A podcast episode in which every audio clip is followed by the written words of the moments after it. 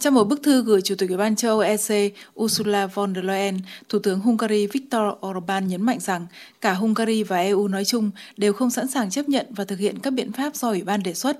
Các biện pháp trừng phạt phải được thông qua vào thời điểm mà tất cả các điều kiện tiên quyết cần thiết được đáp ứng ở tất cả các quốc gia thành viên.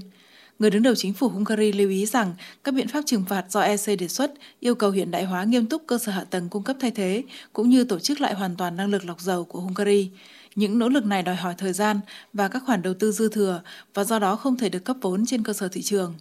Thủ tướng Orbán nói thêm rằng EC sẽ phải chịu trách nhiệm về sự thất bại của Hội nhập châu Âu nếu tiếp tục đưa ra đề xuất về lệnh cấm vận dầu mỏ đối với Nga. Trước đó, Liên minh châu Âu đang chuẩn bị đưa ra gói trừng phạt thứ 6 chống lại Nga do chiến dịch quân sự đặc biệt ở Ukraine.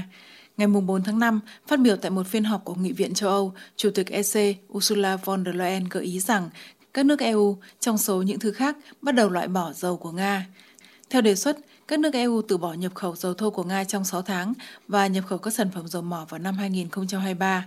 Các điều kiện khác nhau để từ chối tàu chở dầu và dầu đường ống cũng được dự kiến.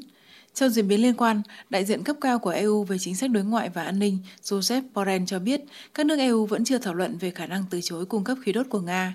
Cho đến nay, đã có 10 nước châu Âu đồng ý thanh toán khí đốt của Nga bằng rúp theo yêu cầu của Tổng thống Putin đối với các nước không thân thiện kể từ ngày 1 tháng 4 vừa qua.